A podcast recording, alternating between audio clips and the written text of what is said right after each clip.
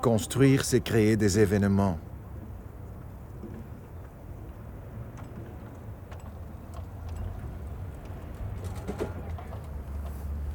Muziek wordt architectuur, architectuur wordt muziek.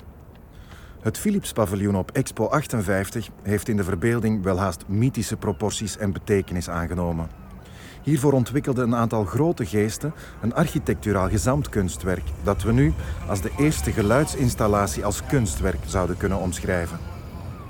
In opdracht van Frits Philips ging Le Corbusier aan het werk met de nieuwste elektronische media om een ruimte te creëren met het immateriële en dynamische karakter van muziek.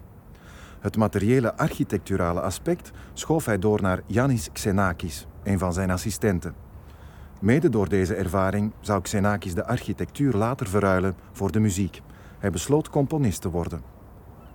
De keuze voor de bijzondere geometrie van hyperbolische paraboloïden was in feite niet zo heel Corbusiaans, maar won behoorlijk aan populariteit in de jaren 50. Om de techniek van Philips op het gebied van verlichting, akoestiek en automatisering te etaleren en om aan te tonen dat de kunstenaar hiervan voortaan gebruik kon maken, regisseerde Le Corbusier een elektronisch gedicht voor de 20e eeuw. Een filmvoorstelling die op de holle wanden werd geprojecteerd.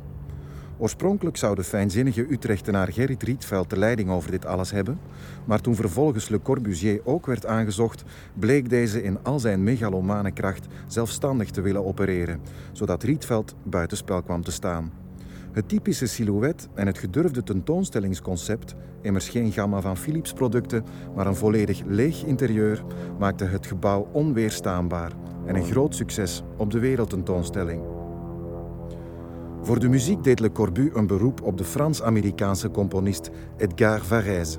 Met zijn Désert, een compositie uit 1954, had Varèse reeds geëxperimenteerd met een orkest dat meespeelde met partijen uit een bandrecorder.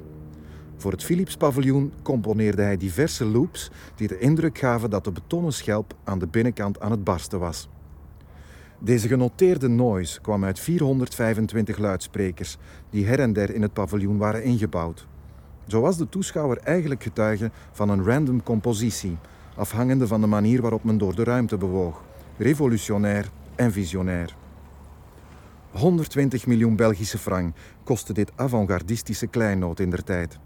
Kreeg echter regelmatig te kampen met technische problemen. Varese kreeg het aan de stok met de klankingenieurs van Philips en Le Corbusier kreeg, zoals gebruikelijk, ruzie met iedereen. Het gebouw werd mede door alle oneenigheid en gekrakeel na de sluiting van de expo opgeblazen.